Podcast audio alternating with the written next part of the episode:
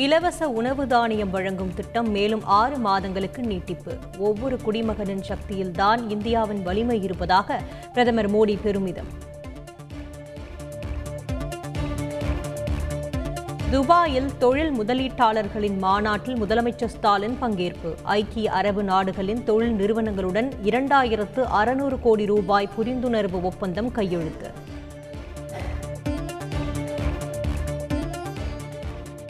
தமிழகத்தில் உள்கட்டமைப்பு சிறந்து விளங்குவதால் தொழில் தொடங்க வாருங்கள். துபாயில் தொழில் நிறுவனங்களுக்கு முதலமைச்சர் ஸ்டாலின் அழைப்பு.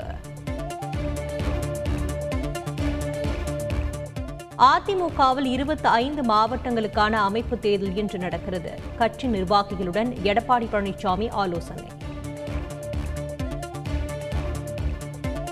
முதலமைச்சருக்கு அடுத்த இடத்தில் இருப்பதால் அதிகாரத்தை பயன்படுத்தி மக்களின் தேவைகளை நிறைவேற்றுவேன். நீர்வளத்துறை அமைச்சர் துரைமுருகன் பெருமிதம்.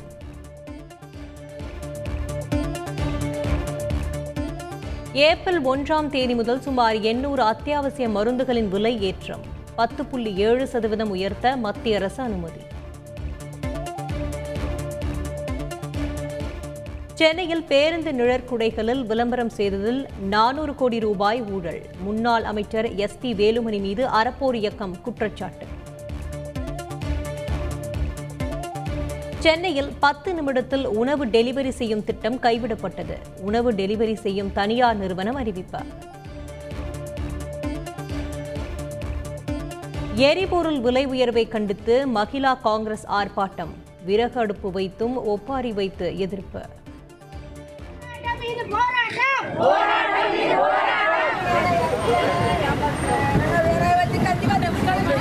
ஏற்றாதே ஏற்றாதே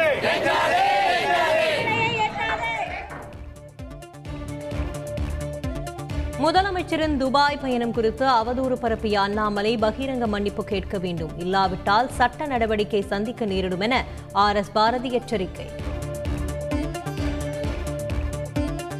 திமுக அனுப்பியுள்ள மான நஷ்ட நோட்டீஸை நீதிமன்றத்தில் சட்டப்படி சந்திப்பேன். தமிழக பாஜக தலைவர் அண்ணாமலை அறிவிப்பு.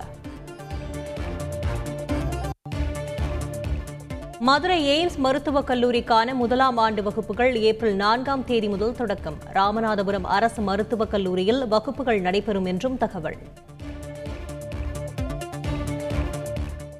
சென்னை ஐஐடியில் மேற்கு வங்க மாணவியிடம் நான்கு ஆண்டுகளாக பாலியல் அத்துமீறல் வழக்கை சிபிசிஐடிக்கு மாற்ற கோரிக்கை. கர்நாடகாவில் மதரசா பள்ளிகளை மூட வேண்டும். பாஜக எம்எல்ஏ ரேணுகாச்சாரியா பேச்சால் எச்சரிக்கை. பொருளாதார நெருக்கடியால் பாதிக்கப்பட்டுள்ள இலங்கையில் தீப்பந்தம் ஏந்தி போராட்டம். பொதுமக்களுக்கு நிவாரணம் வழங்க கோரிக்கை.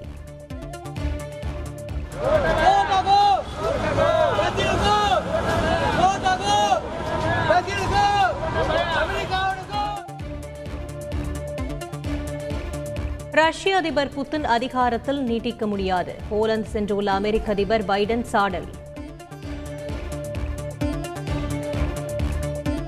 ரஷ்யா உக்ரைன் இடையேயான போரில் முப்பத்தி இரண்டாம் நாளை எட்டியது. போலந்து அகதிகள் முகாமில் உக்ரைன் மக்களுடன் அதிபர் பைடன் கலந்துரையாடல். சீனாவில் விபத்திற்கு உள்ளான பயணிகள் விமானத்தில் பயணித்த நூற்று முப்பத்தி இரண்டு பேரும் உயிரிழப்பு. சீன அரசு அதிகாரப்பூர்வ அறிவிப்பு.